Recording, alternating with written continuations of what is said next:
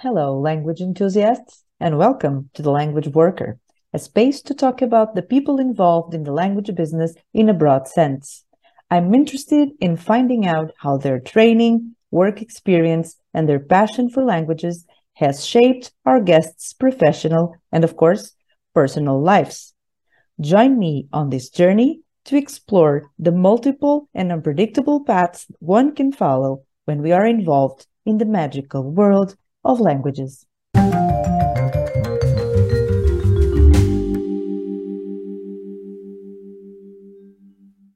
Marta is an audiovisual translator who is in love with her craft and pays attention to all the little details that make her work great. Her passion for languages and her drive to bring knowledge to new audiences are the reasons why she dedicates her life to subtitling. During our conversation, we talked about translation and the importance of inclusive language. Olá, hoje é o nosso primeiro episódio em português da Season 2. Desta vez, finalmente, convidei uma tradutora. E porquê? Como é que isto tudo aconteceu? Ora, eu sou uma grande fã do RuPaul's Drag Race, toda a gente sabe isso, e resolvi pôr um anúncio do LinkedIn a perguntar quem é que tinha traduzido episódios uh, deste, deste programa, que já tem várias séries, 14, 15, acho que são 15, tirando outras coisas que eles fazem pelo meio, que são especiais e que são noutros países, etc. Eu neste momento estou a ver a versão italiana, portanto é eu estou E então o que aconteceu? Uh, aconteceu que uma, uma, moça da Argentina, que é outro episódio, uh, me respondeu e, entretanto, uh, ouvi dizer, alguém indicou a Marta Gama como, não sei se traduziu muitos, traduziu poucos, mas traduziu alguns episódios, alguma série, alguma coisa assim, precisamente do RuPaul's Drag Race. Mas antes de chegarmos a esse assunto, vamos conhecer aqui um bocadinho a Marta, porque eu também é a primeira vez que falo com a Marta e estou aqui super emocionada porque já percebi que estudámos na mesma universidade. Portanto, temos isto, na mesma faculdade, temos isto em comum. Portanto, se pudesses fazer aí um pequeno apanhado de quem é a Marta. Ai, quem é a Marta? Sou muito má a fazer essas coisas, mas está bem. Uh, a, Marta, uh, a Marta é tradutora, a Marta tem. Já foi outras coisas, inclusive a professora de português e inglês, mas depois hum. descobriu que aquilo que gostava de fazer era mesmo tradução e uh, voltou à faculdade para isso, fez um mestrado, fez uma pós-graduação, uh, trabalhou em tradução técnica e depois uh, percebeu que era mais criativa. Oh, meu Deus, estou falando de terceira pessoa, mas pronto. percebeu que era mais criativa do que aquilo e que gostava mesmo era de, de legendagem e de coisas variadas e, e que fossem assim mais desafiantes de, de fazer. E então, a partir de 2010, mais ou menos, comecei a, de, a, a 2010, 2012, comecei a dedicar-me um bocadinho mais à tradução para legendagem, tradução audiovisual. Já trabalhei no cinema, já trabalhei uh, com canais de TV cabo, com, com canais de TV também, e agora uh, com as plataformas de streaming também. Né? E realmente um dos projetos no qual eu tive o prazer de participar foi a RuPaul's Drag Race, Uh, fiz duas temporadas, fiz duas ou três All Stars, que uhum. é um uhum. spin-off também. Uh, fiz o All Star Secret Celebrity, que eram atores que iam experimentar se fazer de drag queen e passavam por toda aquela transformação. E também fiz o Untucked, que é a série de bastidores uhum. ligada, ligada ao, ao RuPaul. Portanto, foi assim um período muito Estou interessante. uh, porque ainda por cima foi, acabou por ser o trabalho, acabou por ser o trabalho que me acompanhou durante o lockdown. Uh, portanto, quando as pessoas andavam a fazer bolos e a fazer pão, eu estava metida no mundo do glitter e das lantejoulas e das perucas e andava a fazer aquilo. Uh, as pessoas faziam bolos para se manterem agarradas à realidade eu era as drag queens que me estavam a, a manter uma, uma certa estrutura. Portanto, sim, foi essa, acho que Uau. a introdução foi isso. É Marta in a nutshell. sim. Olá, Marta profissional, claro. Mas eu estive a ver o seu perfil do LinkedIn, onde eu geralmente vou buscar a minha inspiração para algumas perguntas, ou para ter assim uns temas de conversa de abertura, mas o que acontece? A Marta tem muito pouca informação Uh, a Marta não. Eu, ah, ok, mas a coisa que me chamou a atenção foi o evidente, não é? Foi que hum. uh, estava eu a sair da faculdade, a sair não, porque eu sair da faculdade já, já são outros 500, ainda não saí. Sim. ainda estou na faculdade, mas bom, enfim. Uh, mas vi exatamente no ano em que eu, vá, acabei a licenciatura, vamos dizer assim, uh, foi quando tu entraste, certo? Foi, uh, foi 2000, lá está, no ano 2000. Ah, um, eu, entrei, eu entrei em 95 no Porto, na Faculdade de Letras do Porto, e depois... Não está, lá? está lá no LinkedIn? Não, não está no LinkedIn. Porquê? Porque depois acabei o curso em Lisboa, porque realmente em 2000 ah. mudei-me para Lisboa e acabei lá o curso. Uh, fiz lá fiz lá a licenciatura em Línguas e Literaturas Modernas, na versão, clássica, na, na versão clássica, depois fiz o, uma licenciatura de Pedagogia, uhum. uh, fiz uma pós-graduação depois em 2010, tudo na, na Faculdade, de Clássica de Lisboa, sim. E, uh, e depois, quando regressei ao Porto, em 2012, uh, fiz o mestrado de Tradução e Serviços Linguísticos, uh, em que fiz tudo menos a parte da tese, portanto, basicamente tenho um mestrado, mas só metade. Uhum. Uh, mas quando estavas na faculdade, desculpa, a tua ideia era sim. ser eh, professora. Sim, eu fui professora ainda durante uns seis anos, talvez. Hum. Uh, só que foi naquela altura em que o ensino estava muito conturbado, era muito difícil arranjar. Quer dizer, continua, não é? Mas, pronto. Mas agora estou a dizer que há falta de professores. Na minha altura havia certo. professores a mais. Exato. Uh, e então era muito difícil arranjar colocação. Uh, eu tinha sempre horários muito. Uh, nunca eram completos, era sempre a preencher buracos, não é?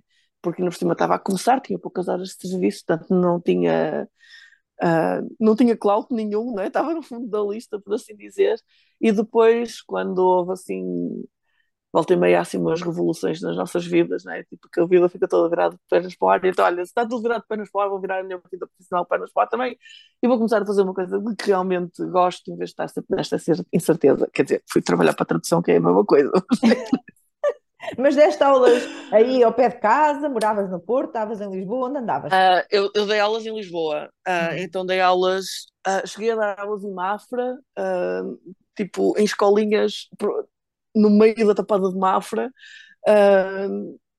em que ia por umas estradinhas e tinha fazões e raposas a passar à frente do carro, no meio da floresta. e depois dei também assim na zona de Alvalade, porque eu morava em, em Odivelas, Uh, e uh, pronto, então foi assim uma experiência. E dei aulas em Sintra também, uh, numa escola secundária, portanto foi mais quando estava mesmo em Lisboa. Depois, quando voltei para o Porto, comecei a dedicar, já tinha a pós-graduação em, em tradução e já estava a dedicar-me mesmo à tradução técnica, a trabalhar com coisas relacionadas com o turismo, com um, desenvolvimento na ótica das Nações Unidas, por exemplo, uhum. foi, foi das coisas que eu, que eu trabalhei. Trabalhei nos projetos da, da, da PNUD, que é o Programa das Nações Unidas para o Desenvolvimento, e era basicamente aquilo que eu, que eu fazia mais. E depois, quando estava quase a começar o mestrado aqui no Porto, um, comecei a trabalhar com cinema e depois começou a aparecer oportunidades para trabalhar para canais de cabo, etc. Não havia streaming na altura e a partir daí comecei a dedicar-me mais à legendagem. Mas e tipo, as aulas ficaram. Apareceu na tua vida como? Ou seja, estavas a dar aulas, agora vou fazer uma coisa que eu gosto Olha, a é tradução. A, tradu... e... a tradução. Aí foi... um salto entre o decidir e o acontecer. Ou às vezes é o Sim. acontecer e decidir. A tradução, a tradução já estava lá, porque chega-se a uma altura no, no curso de Línguas e Literaturas Modernas em que se tem de optar, pelo menos aqui no Porto tinha de se optar por três vias. Havia a via académica, que era para investigação e pesquisa, havia a, vida, a via educacional, que era uh, para, um, para dar aulas, e havia a via de tradução, que ainda era muito incipiente, tanto que o curso de tradução, o mestrado de tradução na Faculdade de Letras do Porto foi dos primeiros a surgir e etc. Um, e eu estava indecisa entre ir para educação e ir para tradução, na uhum. altura em que era para escolher, tipo, para, o último, para os últimos dois anos do, do curso, da licenciatura. Um, e acabei por ir para a educação porque venho de uma família de professores também, tenho uhum. muitos professores, tenho uh, tios e primas e primos, e somos acabamos todos por ser professores, e como a tradução ainda era muito, muito incipiente naquela altura, estamos a falar no início dos anos 2000, não é? Uh, eu disse, ok, tradução eu posso fazer em qualquer altura, agora vou experimentar este, que é um bocadinho mais estruturado, não é? Para ver como é que é. E, um, e pronto, e fui. E depois cheguei à conclusão de que agora quero experimentar outra coisa. E, e foi por isso que foi por aí que, que também comecei a, a sentir uh, que o ensino era sempre mais do mesmo, entendes? E, uh, e não me estava a estimular intelectualmente e uh, decidi, ok, vou experimentar agora outra coisa para ver como é que é. E realmente comecei a gostar muito mais daquilo que faço Mas e dedicar-me mais a isso. Eh, começaste a trabalhar para agências? Essa primeira hum, abordagem eh, foi através não, foi, foi, uh, olha, foi. Uh, eu acredito muito no poder do networking. Uh, acredito, como já te disse naquela conversa que tivemos anteriormente, acredito no poder de associativismo e de, de falar com as pessoas. acredito naquela, naquela situação que diz No man is an island. Portanto, nós conhecemos sempre pessoas e nunca sabemos quem é que nos vai trazer um convite para trabalhar. E a verdade é que o meu primeiro convite para trabalhar, por exemplo, com o cinema surgiu através de um colega da pós-graduação uh, que tive, fizemos um trabalho para a pós-graduação juntos e ele depois precisava de mais pessoas para trabalhar com ele e perguntou-me, olha, estás interessada, queres fazer isto? O pagamento não é grande coisa, mas pronto. uh, e eu estava naquela fase que oh, eu quero fazer tudo, porque ainda estava a começar, não é? Então quando nós estamos a começar, quero fazer tudo, quero ver como é que é. Um, e, uh, e foi assim que começou, e depois a partir daí foi através de fóruns, através de participar uh, em redes sociais também, vai-se conhecendo gente e vão surgindo propostas e vão surgindo convites e uh, uma pessoa vai aproveitando e começa a se ingrar por aí. Foi assim uhum. uma coisa muito, muito orgânica. Eu, eu não, não posso dizer que andei propriamente à procura, uhum. mas mostrava-me sempre aberta a, a, convites e a ajudar e etc. E, acho, e acredito muito nisso, que um, nunca se sabe quem é que vai ser o nosso próximo cliente, nunca se sabe quando é que nós não estamos a falar com alguém que depois nos manda uma proposta. Um, e tem os, os trabalhos têm-me surgindo um bocadinho por, por aí. Claro que depois começa a ver todos os perfis no, Pro, no não é? uh, noutros leitos de café, não sei o que, isso vai sempre dando uma certa visibilidade uhum. e, uh, e vai, uh, pronto, vai ajudando a espalhar assim, por exemplo, o, o, nosso nome, por assim dizer.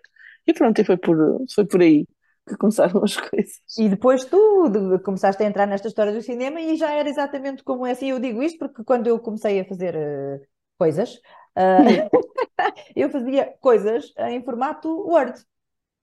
Eu não sei, quando tu começaste. Também. Ainda comecei um bocadinho antes de, de, de ti, pelo, pelo que fez, pelo menos nesta parte da, da legenda. Sim, sim, sim. Embora eu também. Eu, eu não. Eu, tra eu, eu, traduzia para legendagem, mas eu não fazia legendagem nessa altura, na altura em que comecei a fazer, uh, a trabalhar no cinema. Exato. Porque eu trabalhava com os, guiões, é? com os guiões e depois era outra pessoa que fazia os acertos e eu só seguia aquilo que estava nos guiões. Trabalhávamos em equipa porque às vezes por questões de segurança não nos passavam o vídeo.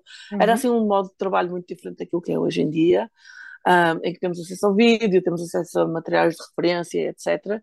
Um, e então era, as coisas eram um bocadinho mais estanques. Às vezes isso implicava certas dificuldades. Eu lembro-me de uma vez, uh, como é que era? Ah, a palavra era container. Só que eu não, por aquilo que eles estavam a dizer, eu não tinha acesso ao vídeo, só tinha acesso ao guião, tipo, eu não sei o que é que é este container. Uhum. Portanto, pode ser uma coisa deste tamanho como um contentor. Claro. Convinha eu saber que é para saber se é embalagem, se é invólucro, Nós temos sem caixinha, palavras para isso, exatamente. Sem contentor, tipo. Uh, então fartava-me de deixar notas um, ah, para a pessoa que viesse a seguir e que fosse pegar naquilo.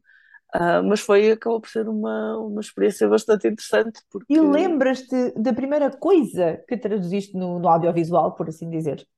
A primeira coisa que traduzi no audiovisual. A primeira. Eu tenho impressão. foi há muitos anos. Foi há muitos anos. Não mas eu tenho a impressão que foi o, que foi o Mercenários 3. Ok. Acho que foi, acho que foi a primeira coisa que eu, Portanto, que eu, que eu mais fiz. Mais de ação, não é? Assim, sim, mais sim, mais de ação. Fazia muitos filmes de ação, muitos filmes de, de terror. Um, trabalhei no 50 Sombras de Grey também, para minha desgraça. Não estou a ver qual é a desgraça, a mim parece muito bem. Uh, foi desgraça porque acabou por dar um bocadinho de trabalho, porque lá está. Não conhecias uh... a terminologia, suponho. não, acho que o que me gostou mais foi ter de ler o livro. Pronto. Ah, bem, e o livro, e, e, tive a ler o livro em português. A tradução do livro uh, e depois, e depois tu sabes. Uh, sabes que quem, quem, trabalha em tradução está sempre a ler e está a reparar noutras coisas. Então eu até já conseguia perceber, olha, esta parte não foi traduzida pela mesma pessoa que traduziu esta parte, portanto, hum. porque eu percebo que aquilo foi uma, um, um produto comercial uh, com muito, muita envergadura, e então não, não foi possível fazer um trabalho de tradução normal em que houvesse a mesma pessoa a traduzir tudo, não é? Portanto, eu tenho consciência dessas coisas. E era uh, é fabuloso, eu vi, eu vi um bocadinho, eu estive a ler umas páginas e achei absolutamente. E fico feliz da pessoa achar que é necessário colocar todas as vezes que a senhora diz A, U, U, A, A, U. eu, eu, eu, achei, eu achei mais tipo.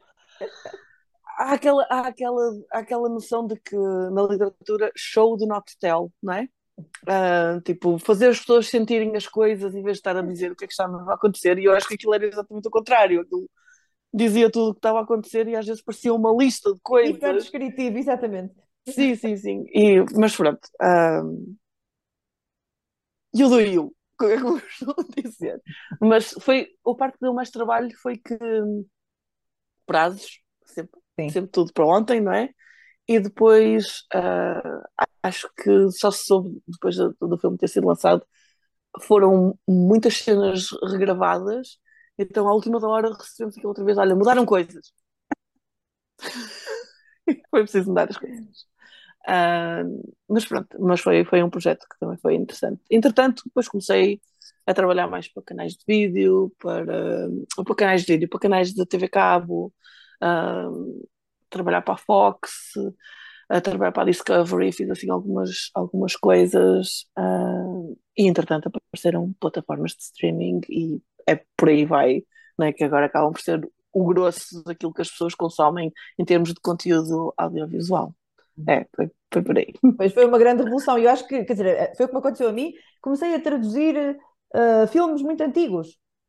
Filmes Também já fiz do, isso. do início dos anos 80 e tal. Sim. E tive muita coisa. Eu, muita coisa houve uma assim. altura em que estive a fazer, uh, a traduzir para inglês filmes, daqueles filmes típicos do. Ai, Os é clássicos portugueses? Sim, dos clássicos portugueses. Ah. Tipo, com. Pátios das cantigas e coisas do género. Essas coisas, sim. e traduzir aquele humor para inglês. Não. É um desafio. mas, mas já está, eu gosto também de coisas que puxam um bocadinho por mim. Uh, e, uh, e acho piada estar a passar esse tipo de. Uh, eu não queria falar em termos de produto, vai, esse tipo de, de, de criação uhum. para outros públicos, para públicos que vão ver aquilo com os olhos completamente diferentes daquilo que nós vemos, não é? Uhum. Porque nós temos a experiência de, sei lá, de ouvir os nossos pais ou os nossos avós a falarem daquilo e, e, e, de vermos aquilo na televisão a aparecer de vez em quando, portanto eles estão assim um bocadinho um, incutidos na nossa cultura, não é? Agora estar a explicar. Uh, fazer com que aquilo tenha uh, algum significado para, para, pessoas que estão a ver aquilo pela primeira vez. Uhum. E que não é, têm as mesmas é referências. E que não têm as mesmas referências, exato. Porque a grande, a grande característica dos filmes americanos é que nós temos a sensação, não é um facto, mas é uma sensação de que temos um conhecimento bastante sim, mais sim, alargado sim, das referências culturais, não é? Isso, sem dúvida. E, e eu, eu notei, notei muito isso Uh, porque agora com o streaming trabalha-se muito com uh, filmes da Coreia, com filmes da Tailândia, uh, com filmes suecos. Eu tenho feito muita coisa de, de produção polaca e as, as, referências culturais são completamente diferentes, apesar de nós estarmos a trabalhar com, uh, com os chamados guiões internacionais, não é? que era como se fazia no cinema, que trabalhámos com guiões a partir do, do inglês. Uhum. Um, nota-se que a maneira de estar perante as câmaras, a forma de filmar, isso tudo são completamente diferentes de país para país e que nós estamos mesmo muito habituados àquele olhar anglo-americano, por assim dizer. é, é, essa perspectiva. Por isso é que às vezes as pessoas estranham sempre. Uh, ah, porque o cinema português é muito parado estão, porque estão habituados àquele ritmo do cinema americano, não é? Sim, claro, quem não ah. tem uma, uma, noção do cinema francês, do cinema exato, alemão, exato. eu gosto muito exato. do cinema alemão, é muito, é muito específico, o cinema francês sim. também. Sim, mas sim, eu gosto sim, muito do humor dos filmes franceses, apesar de eu ser uma pessoa que tem pouca relação com a cultura francesa, mas admito que, que em termos de filmes. Também gosto. gosto bastante e é uma coisa que eu gosto muito. Então, e depois, quando deixou de ser tudo assim, tipo mais Word e tal e tal, e passámos a, a introduzir essas tais ferramentas que não são as mesmas que os outros profissionais de, de tradução trabalham. Não, não nós é temos, te, temos uh, software de legendagem, não é? Em que temos, uh, temos o vídeo e depois temos o sítio onde podemos escrever, uh, temos materiais de referência, temos o sítio onde vamos pôr as legendas, onde vamos inserir quando é que elas entram, quando é que elas saem, depois perceber essas regras todas e saber como é que isso funciona. Eu lembro-me da primeira coisa que, que traduzi para. Perguntaste-me a primeira coisa que traduzi para o cinema, não é? Uhum. A primeira coisa que traduzi para a televisão foi um filme daqueles que aparecem nos canais. no cinema da tarde, nos canais Fox. Uhum. Aqueles que era... e essas coisas. Sim, é um filme, um filme Walmart. Uh, foi um desses, foi a primeira experiência desse também, que era assim uma história recambolesca de uma mulher que estava grávida e depois havia alguém que, que lhe roubava o bebê eh, de dentro do útero e não sei o que, era assim, você não, muito. Porque eles são inspirados assim, em fatos reais, mas depois muito fantasiados, foi... né? mas foi isso, foi isso. Eu lembro, alguns ficam, alguns ficam cá marcados pois e, uh, e uh, deixam assim, não vou dizer que deixam uma, deixam uma marca, vá. Por ser o primeiro, digamos assim. É, esse, esse foi, foi o primeiro. Então aí já trabalhava com vídeo, já trabalhava com software, um, pronto, já, eram, já era diferente, já estava responsável por mais coisas, não é? Tinha de traduzir, tinha de fazer o timing das legendas, um, e pronto, e depois havia alguém que, que revia e que me dizia: Olha, tens de melhorar aqui, tens de melhorar aqui, não sei o quê, e nós vamos aprendendo com essas coisas. Um, eu não tenho medo de, de, das revisões, um, desde que sejam feitas por quem sabe e, e por quem está a respeitar também o trabalho dos outros. Uhum. É uma das coisas que eu também faço muito, que são revisões de trabalho de legendagem, porque eu acho que a revisão faz parte do processo de, ah, de, de tradução. Uhum. Um, nós somos humanos, há sempre coisas que nos escapam, há sempre um typozinho que aparece. Eu tenho um de estimação, eu não consigo escrever um, escrevo sempre uma. Pergunto porquê. Ok, não sei se é uma palavra então, mais comprida. Não, não, é, é das mais simples. É, eu nunca escrevo um, escrevo sempre uma. Eu não, eu não sei, eu já estive a ver, a olhar se as teclas estavam ao pé uma da outra, não, aquilo é já a minha mão que, faz a coisa sozinha. Então é uma daquelas coisas que eu tenho de correr sempre nos ficheiros que, que faço, porque vou sempre encontrar uns colegas. Um, e, é, e é isso, e agora tenho andado assim a fazer estas coisas.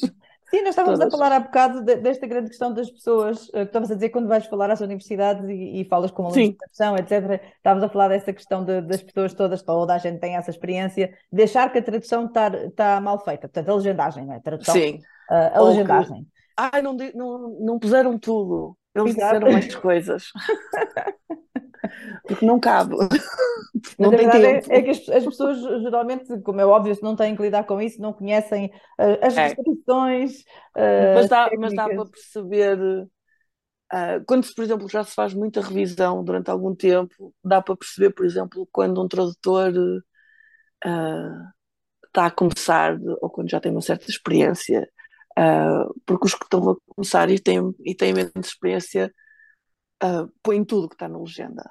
Então não sabem aquilo que é. Vá, que pode ficar de parte para que a legenda fique mais fácil de ler e mais fácil de entender. Mais leve. Uh, sim, mais leve, por assim dizer. Mas isso, é, isso é, faz parte do processo de aprendizagem e eu acho que a aprendizagem é contínua e eu mesma também estou sempre a aprender. Tipo, estou sempre atenta quando estou a rever, ah, esta solução é ótima para este tipo de idioma ou de expressão idiomática às vezes vou apontando. Um, depois, quando se trabalha muito tempo com o mesmo tradutor, já se percebe quais são as dificuldades que tem, por exemplo, em termos de gramática, do género. Olha, uh, tenha atenção a isto, porque estás sempre uh, Um, é uma coisa que te escapa sempre, é? Pronto, é, é um bocadinho por aí. Eu acredito muito na, em trabalho de equipa e acho que tradutor e revisor deviam trabalhar em equipa com respeito pelo trabalho um Pois do era. outro. Sim, Pois era, isso aqui era. é. Isso era, isso era o ideal. Quer dizer que já estavas assim, tu, uma, uma tradutora com muita experiência e tal e tal. Quando te aparece então, e agora temos que falar dele, o projeto que nos juntou, que não é O meu, é teu. Sim, projeto de alguém, e em que tu estás incluída, e que eu estou Sim. só como espectadora. E também não sei se queria, para ser sincera, estar de outra maneira, porque acho. Eu digo sempre em conversa com toda a gente, falo muito disto, muito disto, e digo sempre: Ah, eu acho que deve ser o mais difícil eh, programa, o o programa mais difícil de, de- de legendar que existe. E digo Sim. isso porque, quer dizer, para já, outra tradutora com quem eu falei, ela faz parte da, da própria, considera-se parte da comunidade LGBTI, blá blá blá, Uhum. e então, claro que já via, não é? já conhecia o Drag Sim. Race eh, de muitas temporadas quando Sim. apareceu o Drag Race na sua vida. Já fazia parte de- de- do seu imaginário, digamos Sim, assim. sim, sim. E claro, nestas profissões nós estamos sempre a pensar nestas coisas. E eu fiquei a pensar, pois obviamente a pessoa que, que já tem algum conhecimento da- da série, do estilo da- e dos chavões, Sim. não é? Que eles têm muitos chavões ah, nesse, nesse programa, no, no Drag Race. E eu então, Eu já. quando ele chegou ao pé de ti, Ah, eu disse logo que sim. Quando me perguntaram assim, estás disponível para fazer isto? E eu vi, sim, já, tu não fazer, conhecias já. ou conhecias? Eu já conhecia, já conhecia, Ah. hum, já tinha assistido a algumas temporadas, porque lá está, eu, eu apaguei aquilo na, na reta final, por assim Certo. dizer. Hum, e, ah, e disse logo que sim. Eu pensei assim, meu Deus, isto deve ser super divertido de se fazer. Divertido? Sim, é verdade. É divertido, mas também dá um trabalho diabólico. Exato. Então, imagina eu, imagina tu, agora vamos lá andar aqui por, por os teus Sim. espaços mentais. Então, São imensos. recebeste o, o convite, digamos assim, o request. Sim. Não é? vi o request, eu disse que sim, e depois apareceu o primeiro episódio e, e, tipo, primeiro comecei a ficar assustada, porque eram sempre episódios com tipo 1200, 1300 legendas. Um episódio com 1200, 1300 legendas para traduzir é sempre à volta de 10 horas no mínimo. Ok, mas vamos Portanto- dizer aqui, porque para quem não sabe, o que é que seria normal num, num, dizer, num filme, eu tenho a sensação que é Num volta filme- das 700 a 1000, não é? 700, 900, 800, 1000 já é um filme em que se fala muito. não é? Ahm, Mas reparemos que um filme são 90 minutos, não é? Temos que pensar nisto assim. Sim, sim, sim. 90 E aquilo são episódios de 60 minutos, não é? São de 50, 60 minutos, Uhum. ah, com à volta de 1300, 1200, 1300, 1400 legendas. Pois não era só isso. Ah, elas têm sempre um discurso muito próprio, não é? Um discurso cheio de sass, cheio de sarcasmo, ah, com muito, com muito calão típico, Uhum. ah, com, com, aquela, com os muitos chamados bordões linguísticos, não é? Uhum. Chamadas muletas. ah, Muitas referências muito americanas e da comunidade, especificamente. muitas é? referências e, eh, e depois também tem uma parte muito criativa, por exemplo, quando chegamos à questão das músicas, porque as músicas também eram para traduzir. Sim, Portanto, aquilo tinha, aquilo tinha eh, toda, eu, eu acho que foi daquelas Todas as tipo, dificuldades numa coisa só, não é? cada, cada, cada episódio era uma dificuldade diferente, ah, porque ou era preciso traduzir humor, e traduzir humor tem Uhum. muito que se O liga. Snatch Game, por exemplo, não é? Daquelas personalidades. Snatch eu acabei Game, de ver o o Snatch- Snatch Game Itália agora.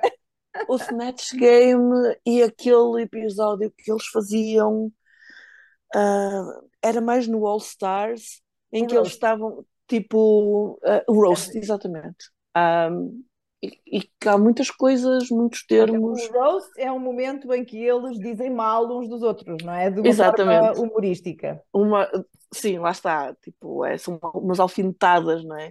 E depois não há tradução para roast, até porque já se fazem roasts em português, não é? Exatamente. Uh, então, traduzir sempre a coisa de maneira a manter o humor, de maneira a respeitar o original. Uhum. Uh, às vezes, por exemplo, uma das dificuldades que eu tinha para traduzir era aquela piada típica do RuPaul, uh, que era dizia uma palavra qualquer e ele, I don't know her. Não sei se já estás a ver qual é. sim, sim, sim, tipo, claro. uh, eu, nem, eu, assim, "Um, eu não consigo traduzir isso. Eu sinto-me sempre muito mal quando estou a matar uma piada, porque eu tenho noção que estou. Mas é, é assim, eu, eu imagino a, a loucura que, primeiro, aqueles, a, questão- eu, eu vi as temporadas todas, como é óbvio, e, e vejo os especiais, e vejo as línguas, e vejo tu- tudo o que há, pronto, vou, vou vendo, não é? Comecei há uns anos e tenho visto tudo assim, Sim. catadupa, chego a ver não sei quantos episódios por dia, se houver tempo, porque considero que aquilo é uh, entre, entre relaxamento e estudo e trabalho, não sei o quê. Eu acho aquilo Não é, máximo. não é? Está sempre. Acho, acho as artistas fantásticas e Claro. adoro ouvir as histórias delas. E então eh, o primeiro impacto é logo aquele grande problema que eu nas, nas todas as séries portuguesas fui, fui evoluindo ou mudando, uhum. que é, nem era preciso ir mais longe para já demorarmos várias horas a falar deste assunto, que é o um, Chantei, You Stay, Sashay, Sim. Away. Eu acredito que Away. estas duas expressões sozinhas Essas, essas expressões eu confesso, eu mantive a consistência daquilo que já tinha sido usado nas- na, na- na- porque lá está, como são expressões muito chave, ah, eu não ia chegar agora no fim, tipo, ah não, eu agora é que sei, Exato, exato, e exato. agora vou fazer, não, ah, já tinha o trabalho de tradutores antes de mim Não e foi nas últimas versões, mas uma das versões era, é inesquecível, eu tenho que dizer, não sei quem é que traduziu, ah, não foi nas últimas, foi ali pelo meio. Alguém Hum. que diz, para rimar, não é? Tininicas, Não, não. tininicas tu ficas. É incrível! Não, não. Quando eu- o, que eu usei foi Chuchu Ficas Tu, Ai, gosto, gosto. ah, e não, não é da minha autoria, foi, foi outra tradutora e eu também Era Legacy, não fantástico. é? Era. ah, e então, ah, essas, essas, essas, essas expressões eu não. Só se, só se houvesse alguma expressão que eu realmente ah, visse que, que estavam. que estavam realmente erradas ou que se estava a perder a piada ou coisa assim. Mas tu Mas isso foi muito raro. isto, foste ver todas as eh, seasons ou temporadas Vi, piquei, piquei algumas, como assim, Uhum. como assim, como se, como se costuma Fizeste um dizer. glossáriozinho ou como é que fizeste Sim, tinha algum, tinha algum material de referência também e, eh, e fui, fui buscando porque eu comecei a perceber, ok, isto é uma, isto é uma coisa que vai aparecer em todos os episódios, ah, eu tenho de manter uma cons- consistência Uhum. e então fui, até para me ajudar, não é? Para, para fazer, e, e depois, por exemplo, uma das coisas, ah, o Carson, um dos membros do júri, que Uhum. também depois faz entrevistas a meia, não sei o quê, ah, muitas vezes eles falavam, faziam piadas a, a falar de Tuckville, não é? Eh, E eu pensei assim, oh meu Deus, traduzo, não traduzo. E eu percebo que é que isto é, tipo, é, uma, é um trocadilho com o Uhum. Tuck e não sei o quê, pronto. Ah, Sim, eu pergunto-me Eu- sempre eu- eu- eu fui procurando. o que deixar em inglês e o que, e o que... Sim, também. Às vezes era é? mesmo ah, o menor dos, dos males, do género. Consigo dar uma coisa com piada de maneira que as pessoas percebam que isto é mesmo para ter piada, ou mais vale deixar em inglês, porque a maior parte das pessoas que está a ver aquilo já tem um nível de inglês bastante bom Uhum. e não ferir muito aquilo que se via no original.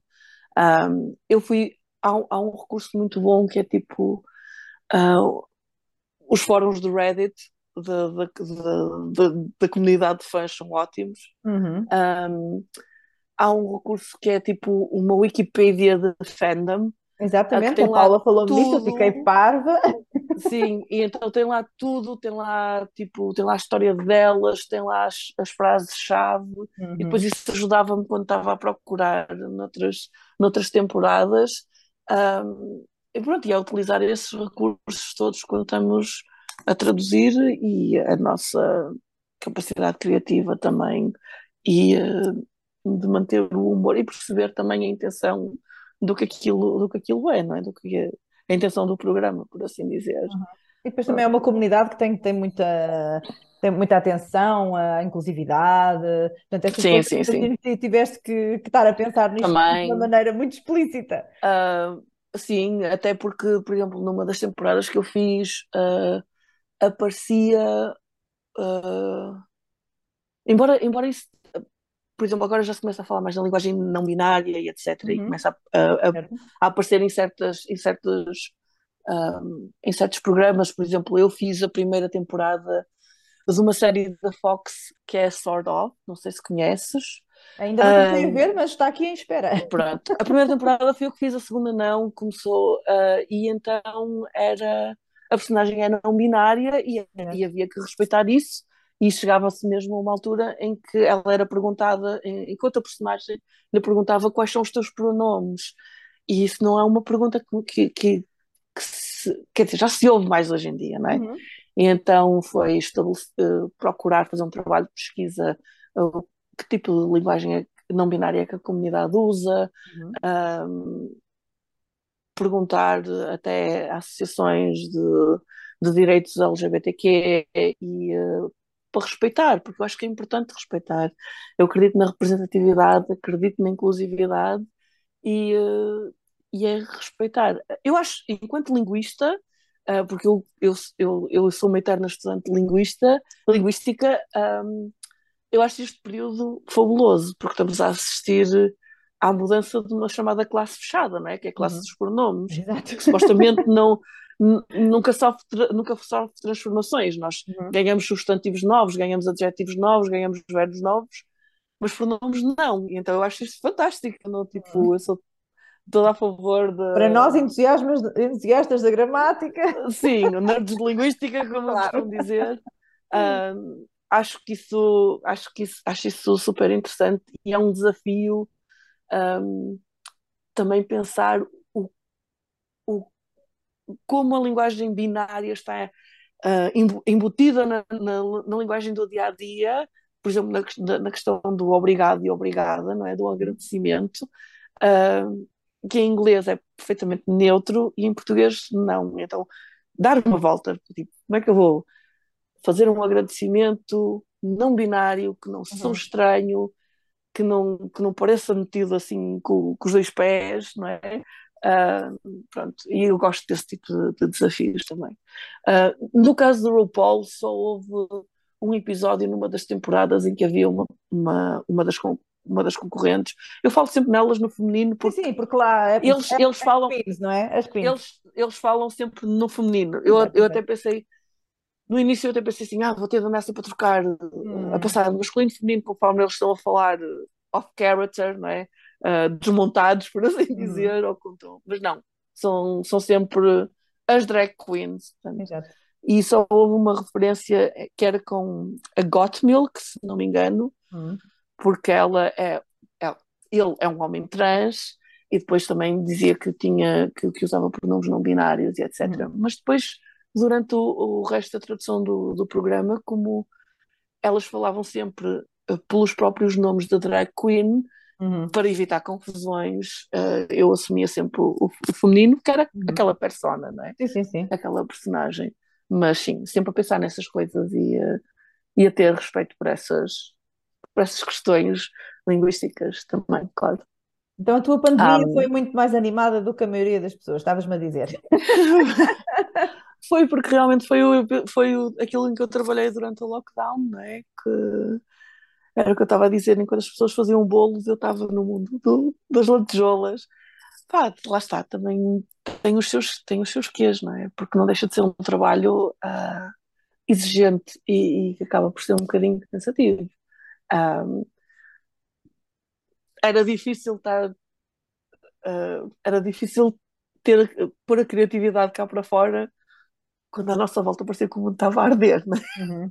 Era um bocadinho por aí.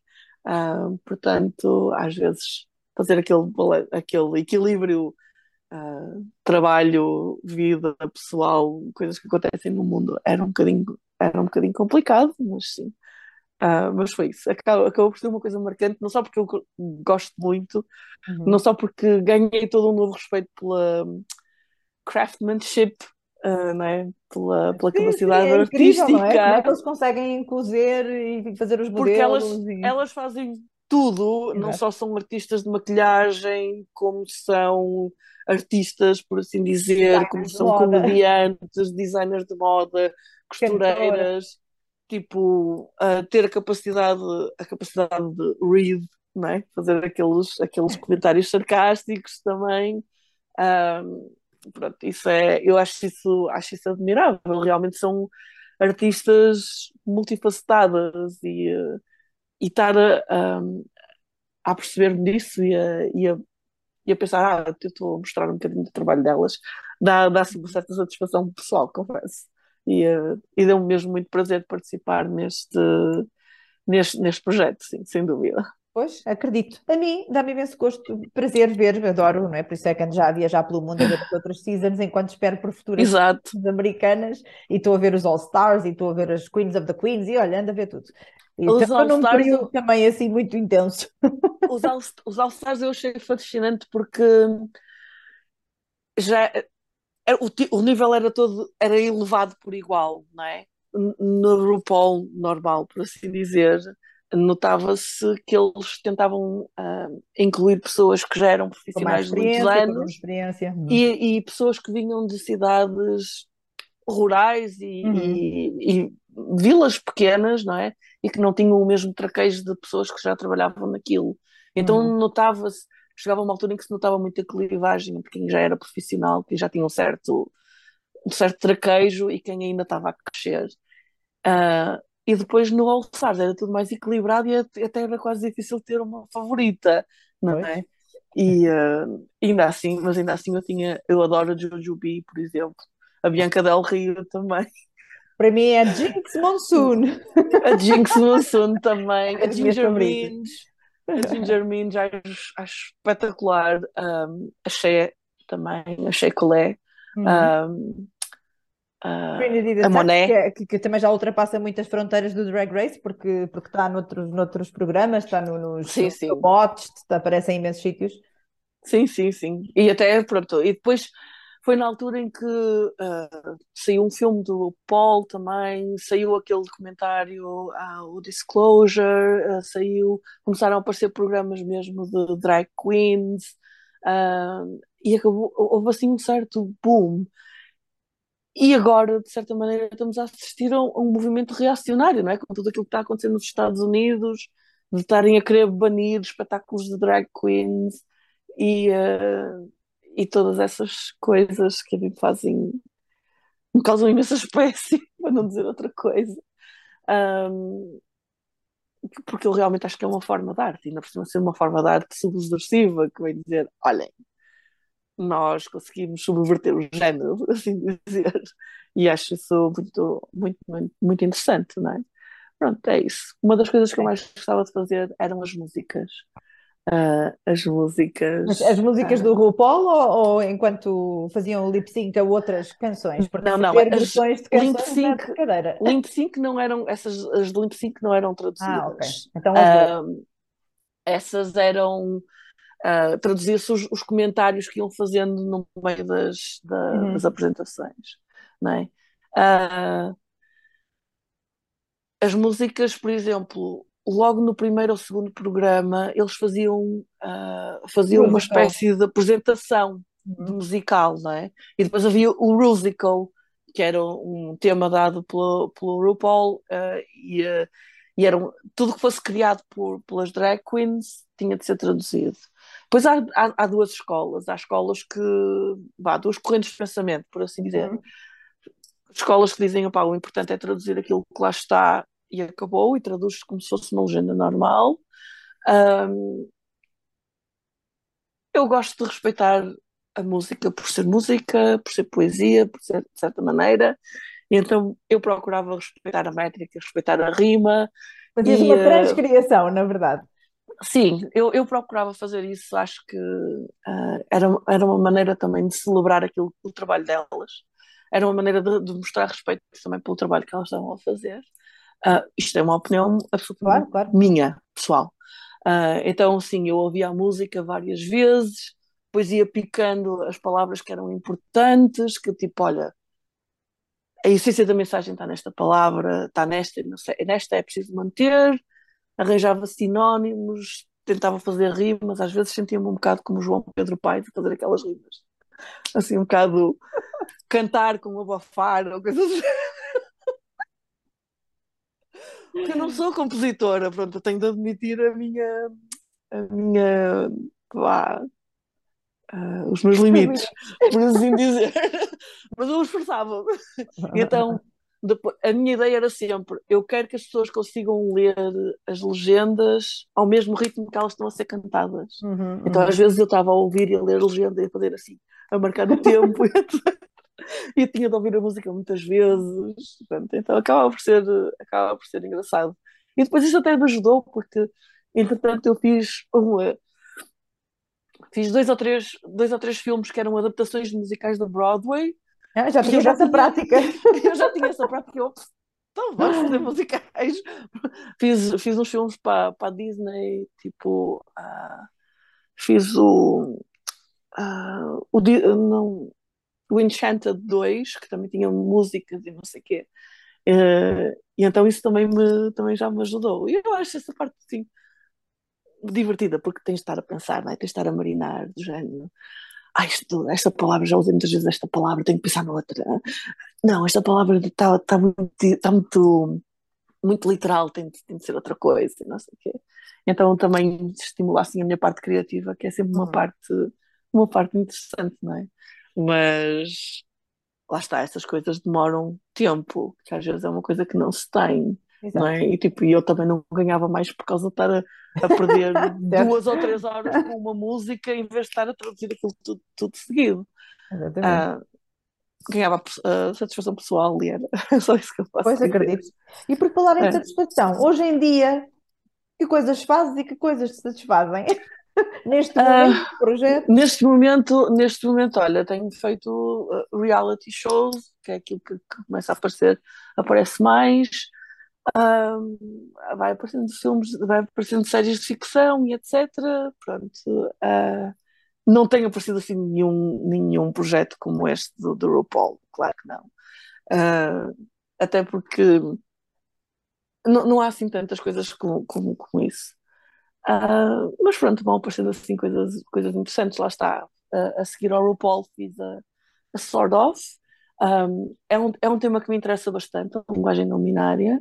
É uma coisa que eu estudo ah, de modo próprio, porque é realmente um tema que me interessa e, ah, e vou tentando fazendo, fazer trabalhos nesse âmbito e nesse, e nesse campo conforme eles vão surgindo também, não é?